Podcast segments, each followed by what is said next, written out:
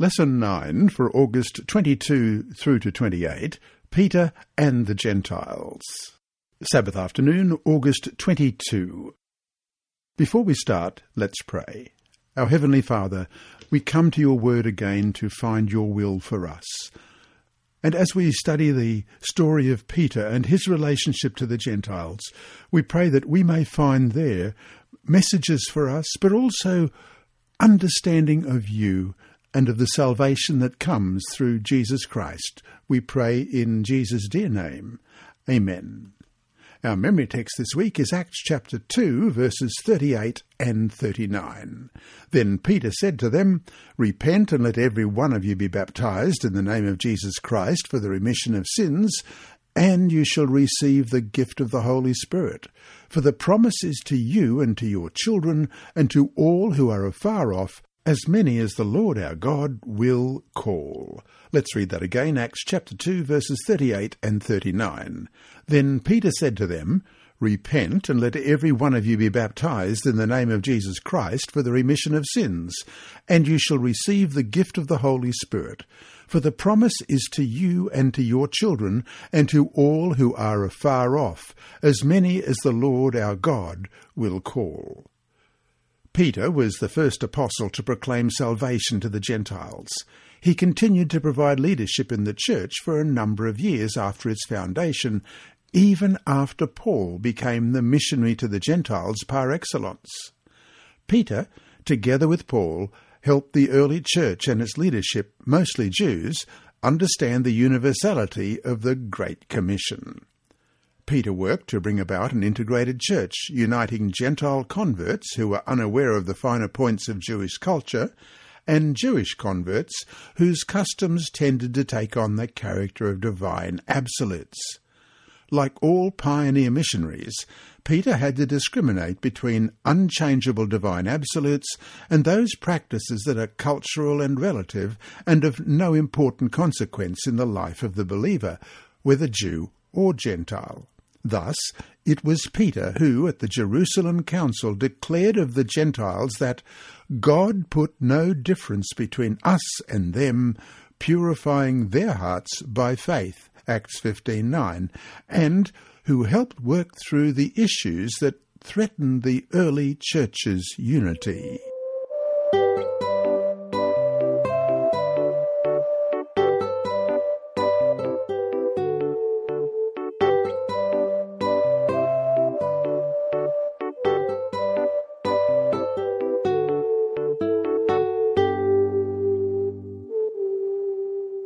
Sunday, August 23, Peter at Pentecost. Jesus' last words before his ascension were of a missionary nature. Ye shall be witnesses unto me, both in Jerusalem and in all Judea and in Samaria, and unto the uttermost part of the earth. Acts chapter 1, verse 8. Here again we see the mandate to spread the gospel into all the world. Only ten days later, this calling started to unfold, with Peter playing a key role. Question. Read Acts chapter 2, verses 5 through to 21. How does this event show God's intent for the gospel to go worldwide and the role that the Jews were to have in that proclamation? Acts chapter 2, beginning at verse 5. And there were dwelling in Jerusalem Jews, devout men from every nation under heaven.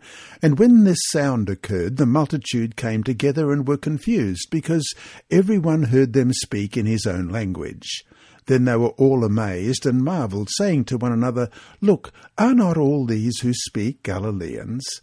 And how is it that we hear, each in our own language in which we were born?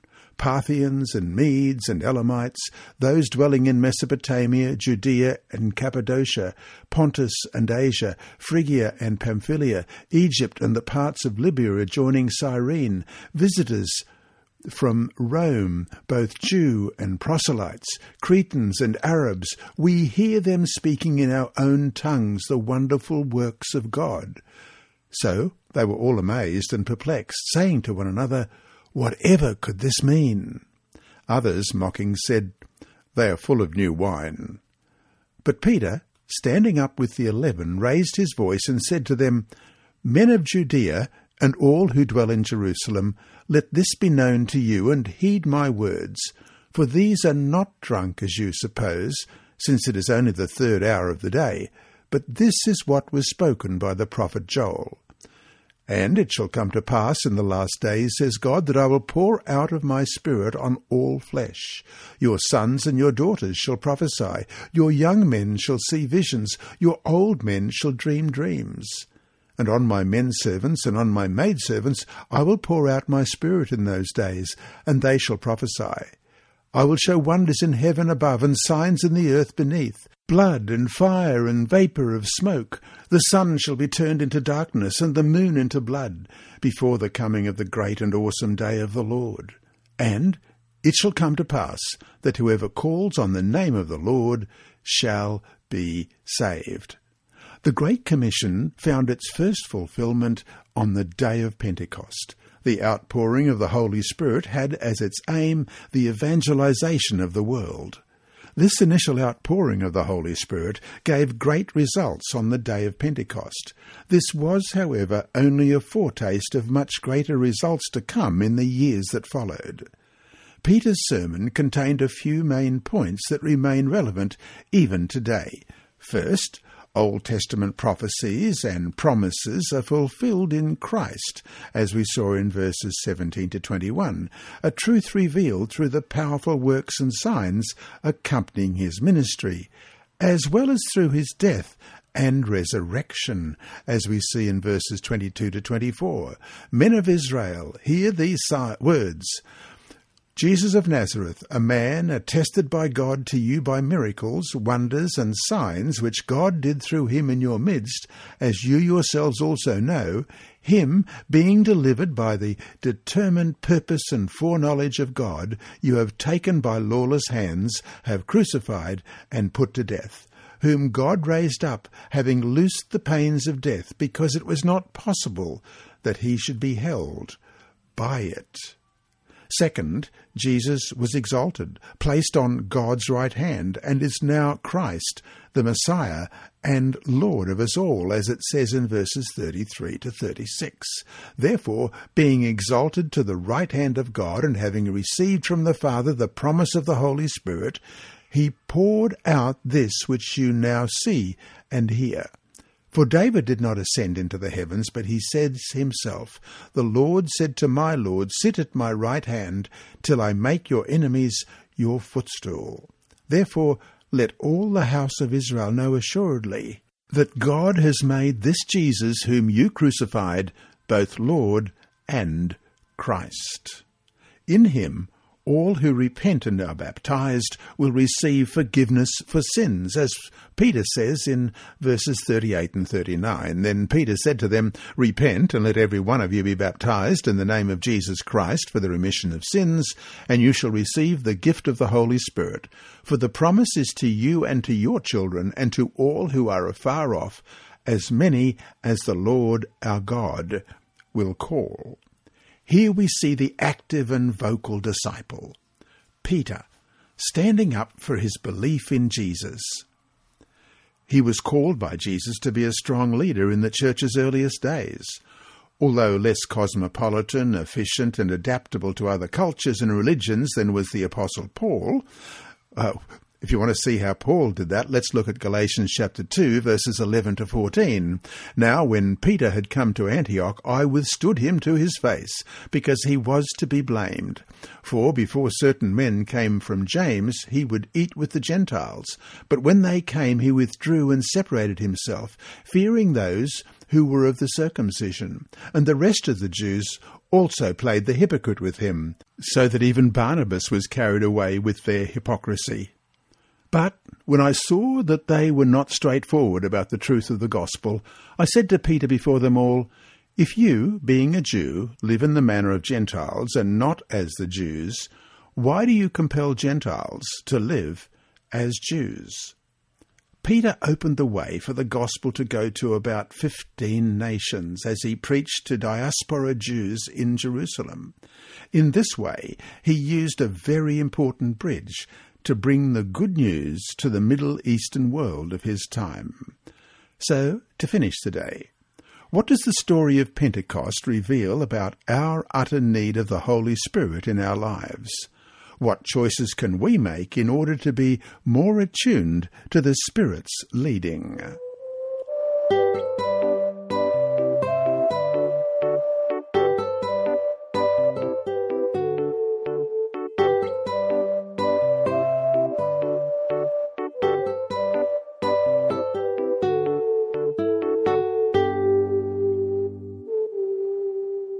Monday, August 24, The Conversion of Cornelius, Part 1.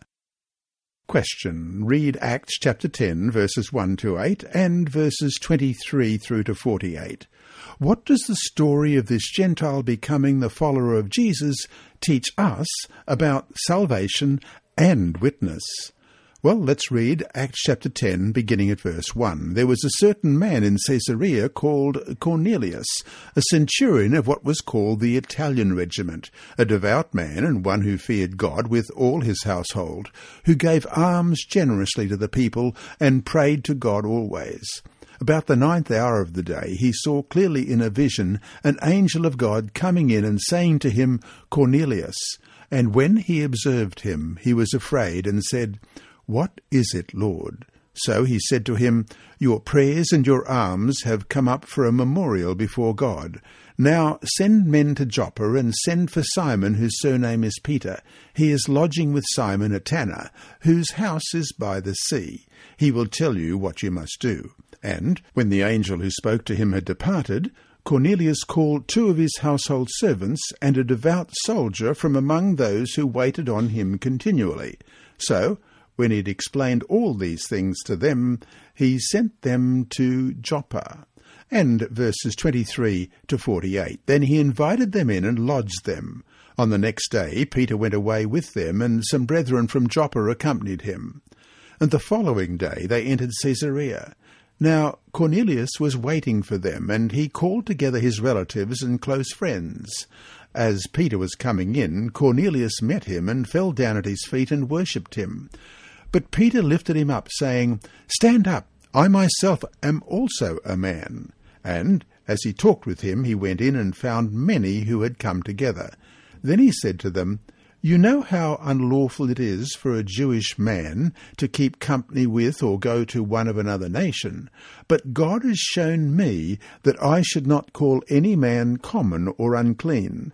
Therefore I came without objection as soon as I was sent for. I ask then, for what reason have you sent for me?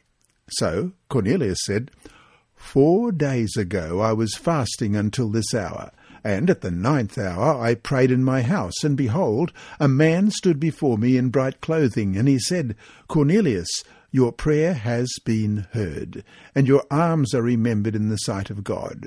Send therefore to Joppa and call Simon here, whose surname is Peter. He is lodging in the house of Simon, a tanner by the sea. When he comes, he will speak to you. So I sent to you immediately, and you have done well to come. Now therefore we are all present before God to hear all the things commanded you by God.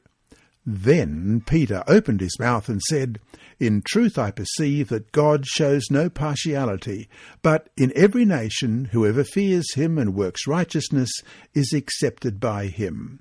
The word which God sent to the children of Israel, preaching peace through Jesus Christ, he is Lord of all, that word you know, which was proclaimed throughout all Judea, and began from Galilee after the baptism which John preached, how God anointed Jesus of Nazareth with the Holy Spirit and with power, who went about doing good and healing all who were oppressed by the devil, for God was with him. And we are witnesses of all things which he did, both in the land of the Jews and in Jerusalem, whom they killed by hanging on a tree. Him God raised up on the third day and showed him openly, not to all the people, but to witnesses chosen before by God, even to us who ate and drank with him after he arose from the dead. And he commanded us to preach to the people and to testify that it is he who was ordained by God to be judge of the living and the dead. To him all the prophets witness that through his name whoever believes in him will receive remission of sins. While Peter was still speaking these words, the Holy Spirit fell upon all those who heard the word. And those of the circumcision who believed were astonished, as many as came with Peter, because the gift of the Holy Spirit had been poured out on the Gentiles also. For they heard them speak with tongues and magnify God. Then Peter answered, Can anyone forbid water that these should not be baptized who have received the Holy Spirit just as we have? And he commanded them to be baptized in the name of the Lord. Then they asked him to stay a few days. The conversion of Cornelius, a pagan officer in the Roman army, along with his household, has been termed the Gentile Pentecost. It is a crucial story in Acts, one that addresses the most divisive issue facing the early church. Can a Gentile become a Christian without first becoming a Jew? The Roman army's headquarters for all of Judea, including Jerusalem, was Caesarea. Cornelius would have been one of six centurions commanding the 600 soldiers that made up the Italian cohort based there. His name indicated his descent from an illustrious Roman military family that had earlier produced the commander who had defeated Hannibal, a Carthaginian general who wreaked havoc against Rome for years.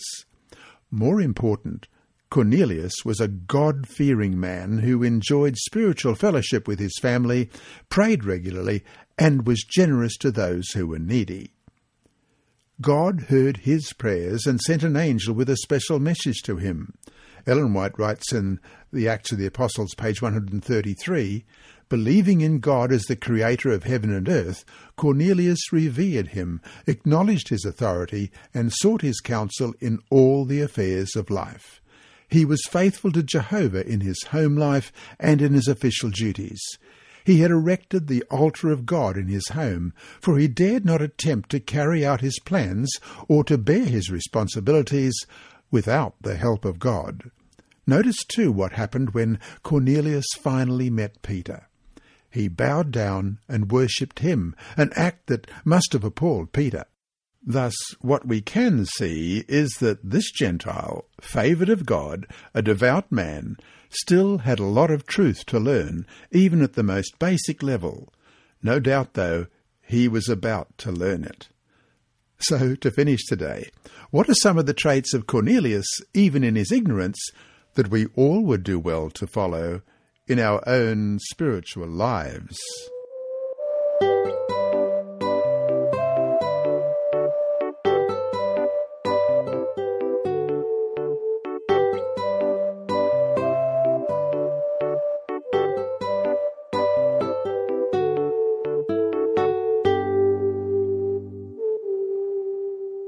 Tuesday, August 25, the conversion of Cornelius, part 2. Acts 10:34 and 35 reads, Then Peter began to speak. I now realize how true it is that God does not show favoritism, but accepts from every nation the one who fears him and does what is right. Though these words to us are not that revolutionary, for them to have come from the mouth of Peter was an astonishing confession. We have to remember who Peter was, where he came from, and the attitudes that he had and still struggled with. Let's look at Galatians chapter 2, verses 11 to 16. Now, when Peter had come to Antioch, I withstood him to his face, because he was to be blamed. For before certain men came from James, he would eat with the Gentiles.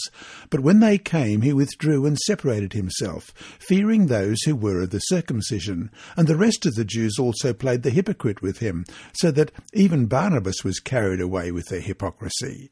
But when I saw that they were not straightforward about the truth of the gospel, I said to Peter before them all, If you, being a Jew, live in the manner of Gentiles and not as the Jews, why do you compel Gentiles to live as Jews? We who are Jews by nature and not sinners of the Gentiles, knowing that a man is not justified by the works of the law, but by faith in Jesus Christ, even we have believed in Christ Jesus, that we might be justified by faith in Christ and not by the works of the law. For by the works of the law no flesh shall be justified. No doubt, though, his experience with Cornelius helped him see even more clearly the error of his ways, and helped him get a better picture of what God had intended to do with the gospel message. Question. Read Acts chapter 10 and verse 33. So I sent to you immediately, and you have done well to come. Now, therefore, we are all present before God to hear all the things commanded you by God. What did Cornelius say to Peter that showed that he understood, even despite so much ignorance, that following the Lord also meant obeying him? And Acts chapter 11, verse 14, and the question is, what does it say that shows us the need to spread the gospel even to such godly men like Cornelius? Acts 11 and verse 14, who will tell you words by which you and all your household will be saved. And question again. Let's read Romans chapter 2, verses 14 to 16. How does this verse help us to understand what was going on with Cornelius? Romans 2, beginning at verse 14. For when Gentiles who do not have the law by nature do the things in the law, these, although not having the law, are a law to themselves, who show the work of the law written in their hearts, their conscience also bearing witness, and between themselves their thoughts accusing or else excusing them in the day when God will judge the secrets of men by Jesus Christ according to my gospel. As we have seen, Cornelius was a Gentile who feared God. We saw that in Acts chapter 10 verse 2, though he still had a lot to learn. Don't we all? Nevertheless, his fasting, his praying, and his giving of alms all reveal a heart open to the Lord. And thus when the time was right, God worked miraculously in his life. An important point to remember in this account is how, though an angel appeared to him, the angel didn't preach the gospel to him. Instead, the angel opened the way for Cornelius to meet Peter, who then told him about Jesus. We can see here an example of how the Lord uses humans as his messengers to the world. We see this in Acts chapter 10, verses 34 to 44. Then Peter opened his mouth and said, In truth I perceive that God shows no partiality, but in every nation whoever fears him and works righteousness is accepted by him. The word which God sent to the children of Israel, preaching peace through Jesus Christ, he is Lord of all, that word you know, which was proclaimed throughout all Judea, and began from Galilee after the baptism which John preached, how God anointed Jesus of Nazareth with the Holy Spirit and with power, who went about doing good, and healing all who were oppressed by the devil, for God was with him.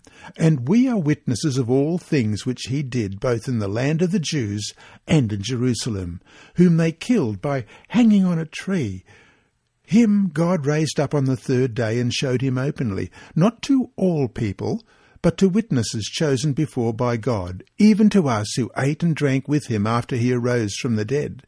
And he commanded us to preach to the people, and to testify that it is he who was ordained by God to be judge of the living and the dead. To him all the prophets witness that, through his name, whoever believes in him will receive remission of sins. While Peter was still speaking these words, the Holy Spirit fell upon all those who heard the word.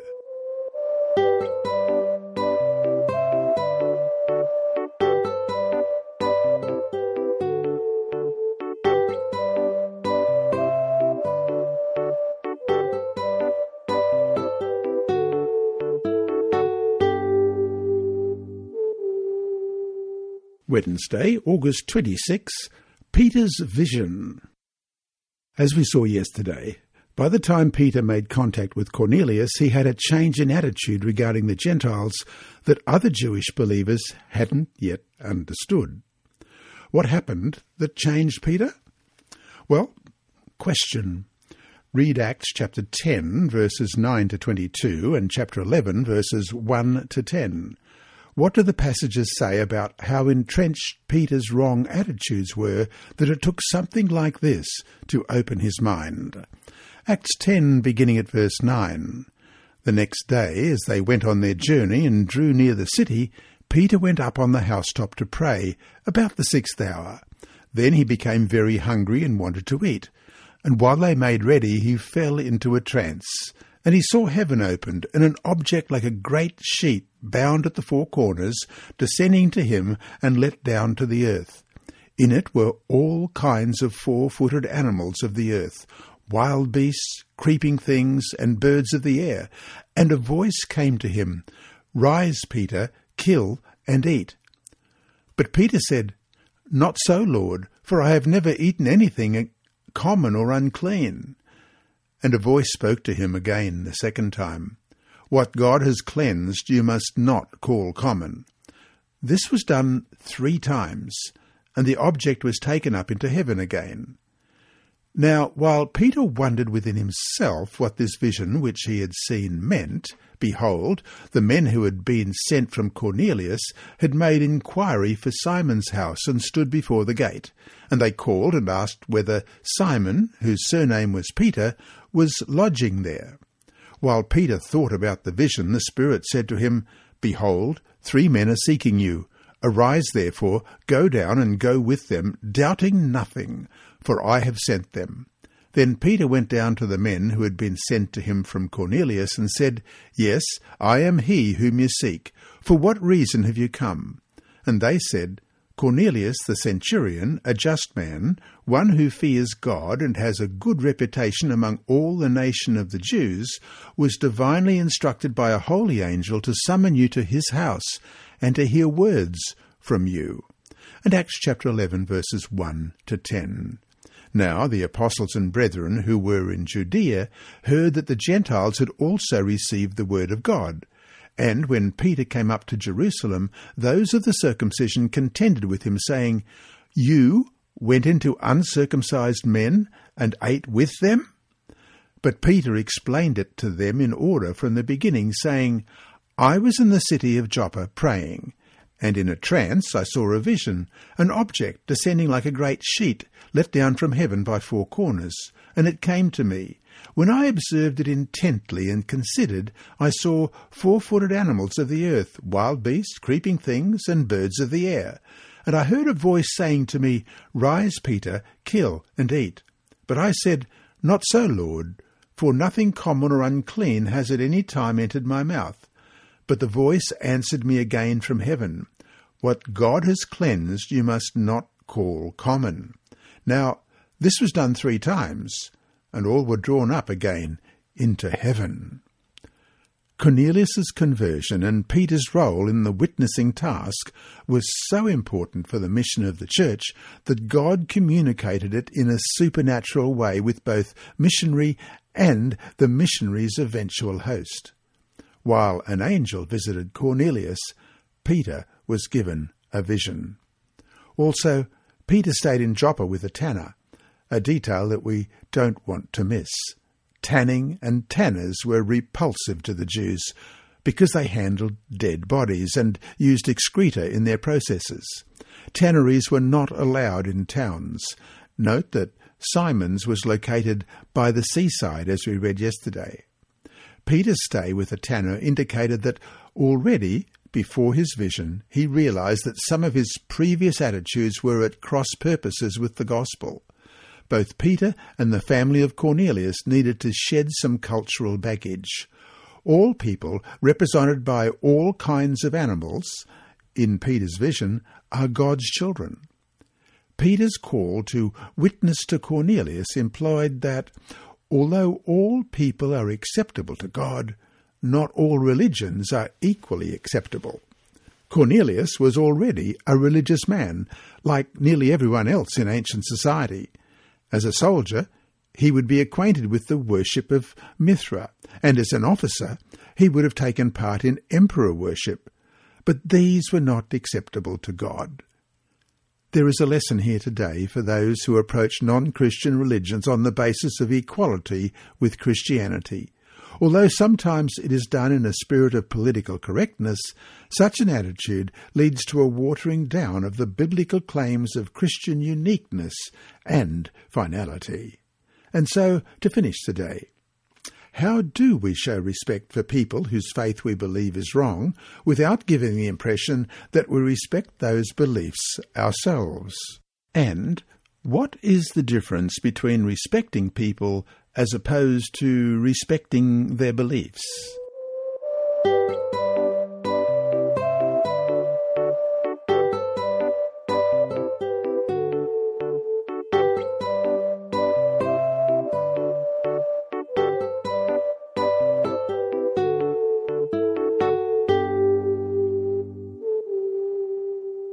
Thursday, August 27, the Jerusalem Decree.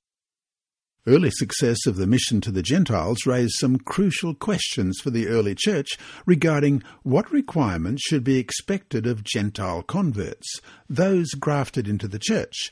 Let's look at Romans 11:17 and if some of the branches were broken off, and you, being a wild olive tree, were grafted in among them, and with them became a partaker of the root and fatness of the olive tree.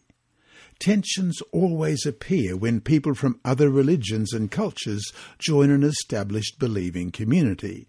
In this case, Jewish Christians, with their high regard for the requirements of the Old Testament laws and rituals, assumed that Gentile converts would accept and obey these laws and rituals.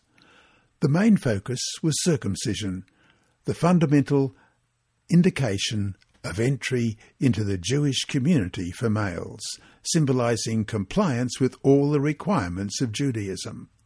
Should Gentile converts to Christianity be required to undergo circumcision?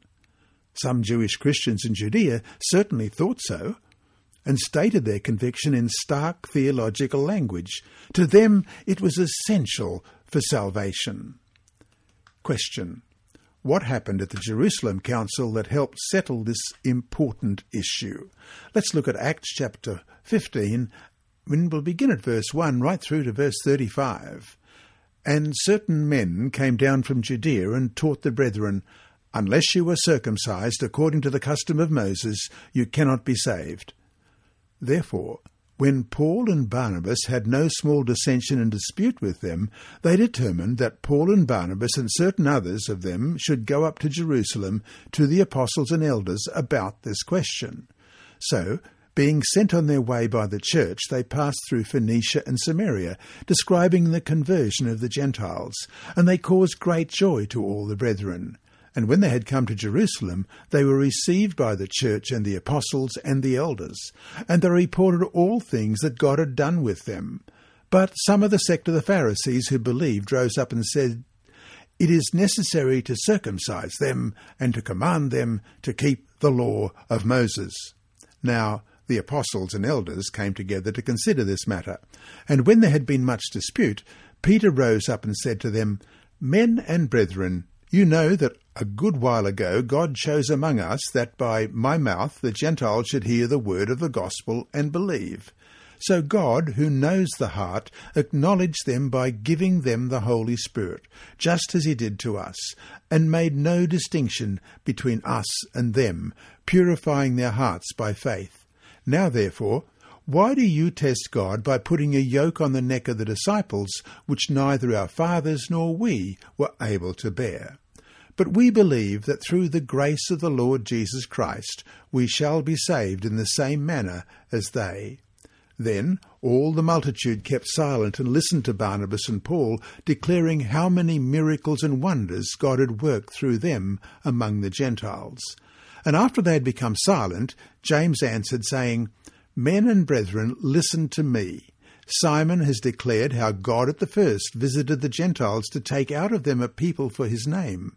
And with this the words of the prophets agree, just as it is written, After this I will return, and will rebuild the tabernacle of David, which has fallen down.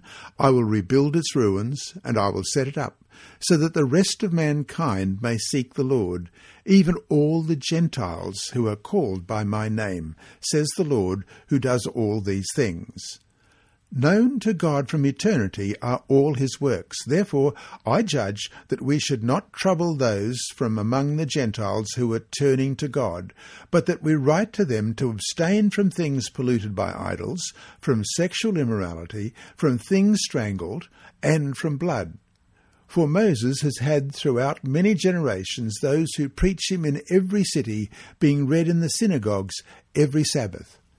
Then it pleased the apostles and elders with the whole church to send chosen men of their own company to Antioch with Paul and Barnabas, namely Judas, who was also named Barsabas, and Silas, leading men among the brethren.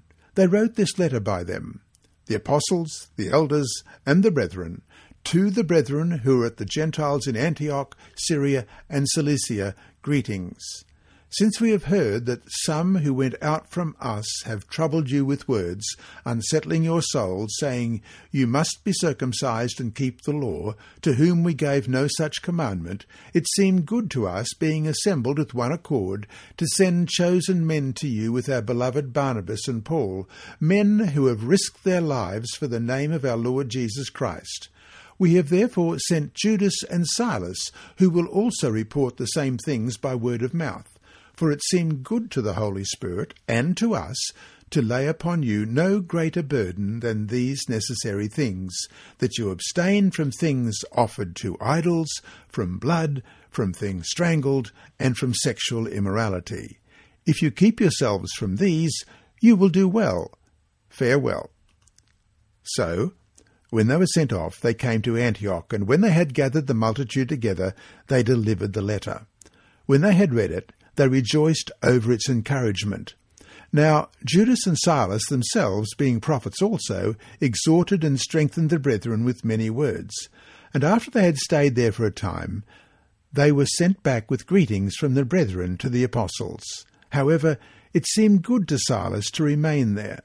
Paul and Barnabas also remained in Antioch, teaching and preaching the word of the Lord with many others also. Although the question of circumcision was the main reason for the Jerusalem Council, it dealt with a range of cultural practices that the gospel did not require of its converts. The decree of the council, in those verses we've just read, provided a common platform where Jewish and Gentile Christians could coexist in fellowship. Jewish core values were respected, but Gentiles were allowed to avoid circumcision. The Council's decision was both practical and theological. It set a pattern for the Church to deal with issues and problems before they became too divisive. Experienced missionaries learn to identify core Christian issues and keep the focus on them as opposed to getting bogged down with things that are not essential to the faith. And so to finish today, what lesson can we take away from the Jerusalem Council that could help the Church today as it deals with controversial issues? What do they do that can serve as a model for us?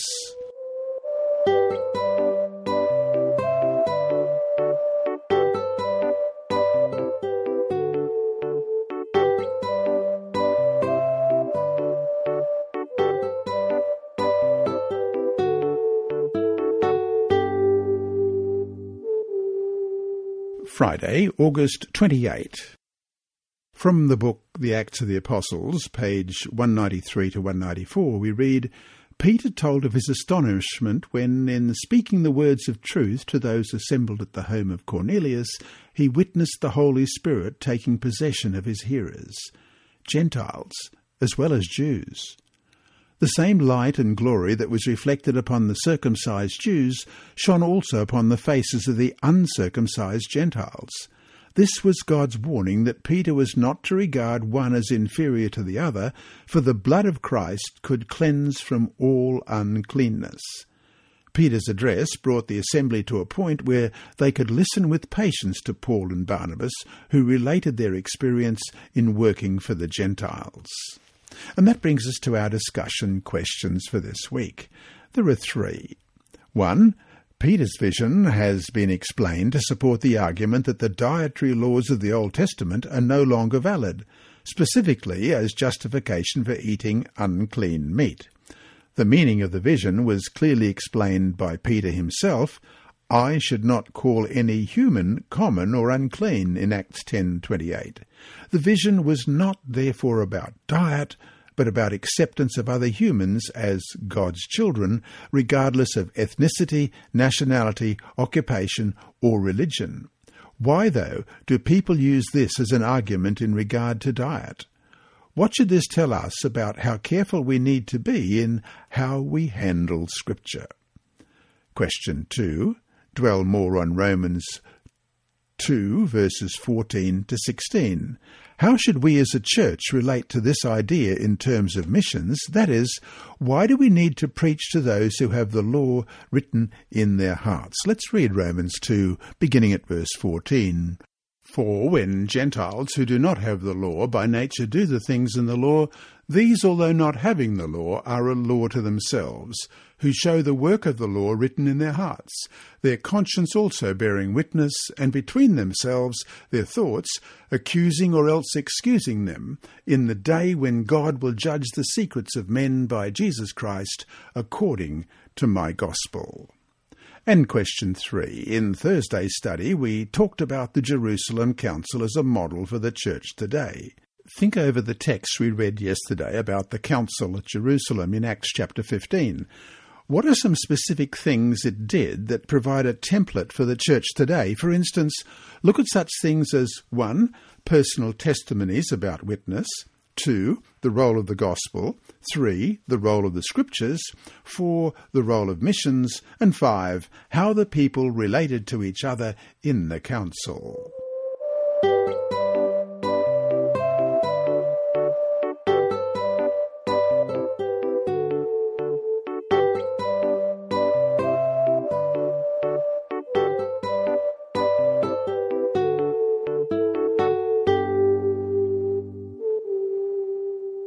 Inside Story. Our mission story this week is titled Despair to Hope, Part 1. So Part 2 comes next week, but it's written by Cheghorn Thien from Cambodia. Chen lived in a slum-like camp for displaced persons in Phnom Penh in Cambodia. One day, Chen walked past a house and heard someone speaking to a group of people.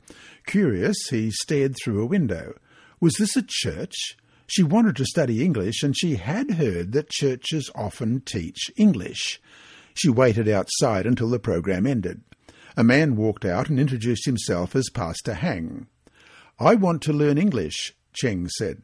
Pastor Hang told her that an English class met at the house church on Wednesday afternoons. On Wednesday afternoon, Chen returned to the English class.